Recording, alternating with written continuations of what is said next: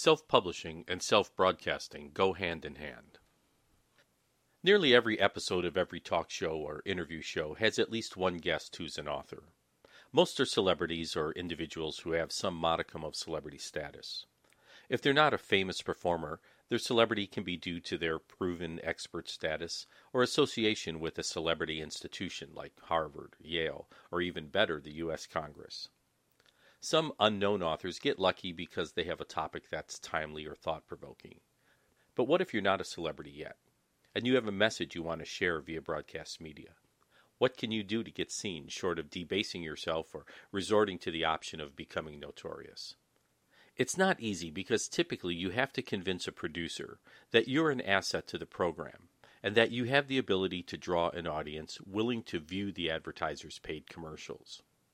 Traditional broadcast media has existed by creating interesting content, then charging advertisers a fee to have their promotional message snuggled in and around the news, information, and entertainment. In this way, there's always been at least the illusion of a firewall between editorial and advertising. But that wall is all but crumbled, and the question is whether it actually really existed. Let's put news off to the side for a minute, because there are compelling reasons why news should be independent and regarded essentially as a service in spite of some programming lately that masquerades as news, let's not even make that part of this discussion. However, when it comes to information as entertainment, it seems like a quid pro quo has always existed.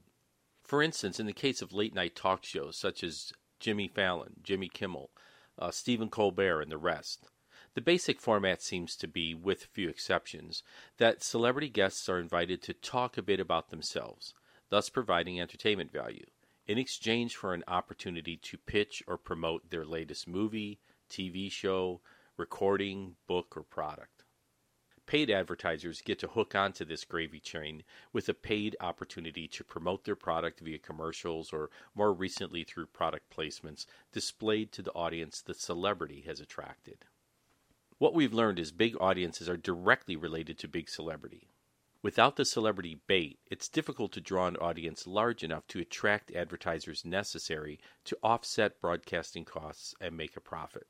Keep in mind, costs are already largely offset by the fact that guests themselves, who are paid little or nothing, derive value from the exposure and opportunity to promote themselves and their related projects or products.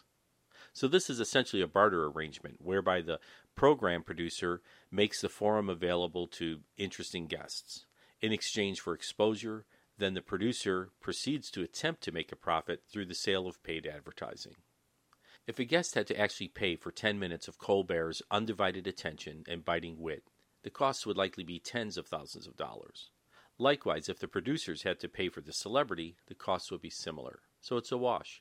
Both sides contribute, both sides benefit. So it's even. It's worth mentioning that reality TV has added a new wrinkle to this equation. In the case of many reality TV programs, people with little or no celebrity status agree to perform often outlandish deeds or provide unprecedented access to their personal life for the purpose of providing vicarious thrills and voyeuristic, even prurient, entertainment in exchange for celebrity status which is then traded for even further media access, often combined with product associations to create monetary value for themselves and their business associates. Game shows have long been a part of this low cost, high exposure entertainment milieu, utilizing the lure of watching average folks compete to earn cash money and prizes in exchange for participating in games of skill or chance. Even in this domain, it's been found that celebrity is a key part of the mix. Thus, many B list and C list celebrities are routinely seen as partners or contestants. Now, who can forget Hollywood Squares, or more recently, Celebrity Apprentice, which made real estate tycoon and presidential candidate Donald Trump a household name, and provided hours of on air time for borderline stars, trading their often fading celebrity status for an opportunity to keep them in the spotlight. The reason exposure via TV works so well is largely related to audience size but also because it's an easy and entertaining way for viewers to consume interesting, amusing, and occasionally valuable information. The longer face time achieved through interviews and such gives the viewing audience a deeper insight into the guest. And repetition through prolonged exposure on one show or multiple exposure on various shows increase familiarity breeding celebrity. Who'd have ever heard of Ken Jennings until he managed to win 74 Jeopardy games in a row, winning over $3 million? His celebrity was primarily due to appearing, and of course winning, consistently on one program.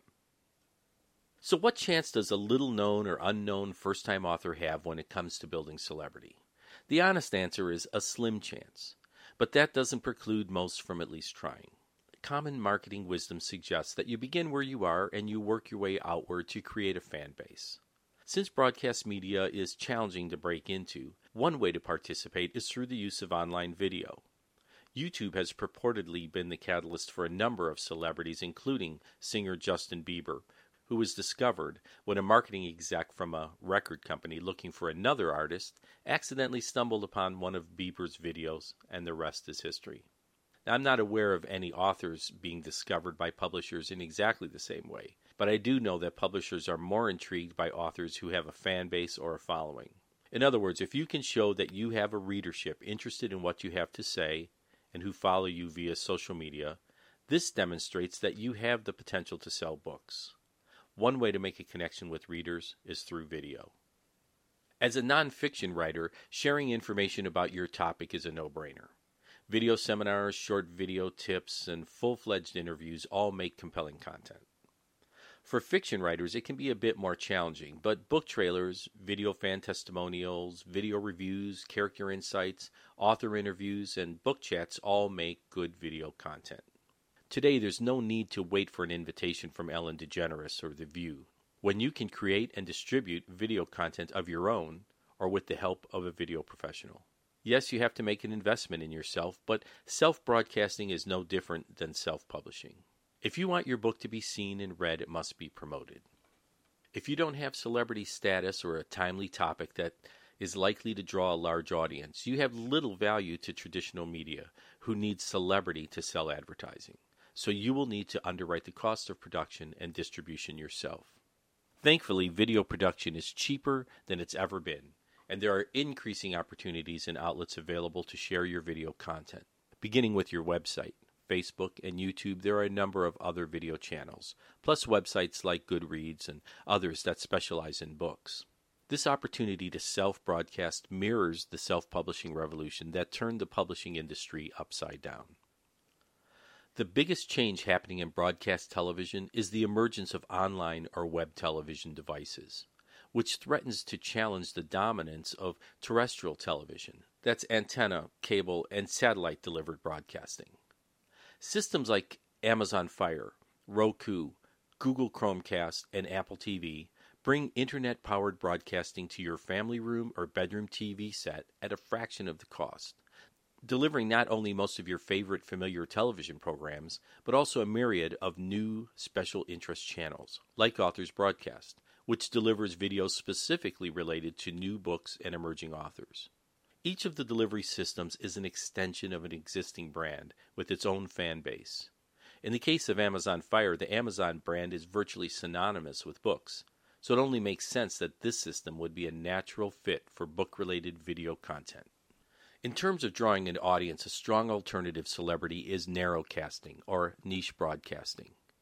If a viewer knows that a particular channel has a ready supply of programming related to their special interest, they're likely to take a look and potentially become a regular viewer, if the content suits them. This theory was proven over the past 30 years by cable operators who brought us MTV, ESPN, Food Network, CNN, the Movie Channel, and other narrowcast niche channels that have become huge successes.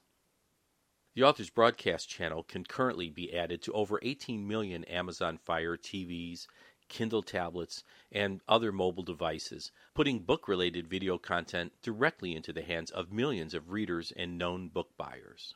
Much of the current content, such as book trailers and author interviews, is subsidized by the individual producers. But in this case, where there's little or no celebrity to drive advertising sales, it provides book marketers alternative access to a niche audience at a reasonable cost that's within the reach of most self published authors and small publishing houses. Internet TV will make narrowcasting even tighter and create celebrity opportunities within those niches.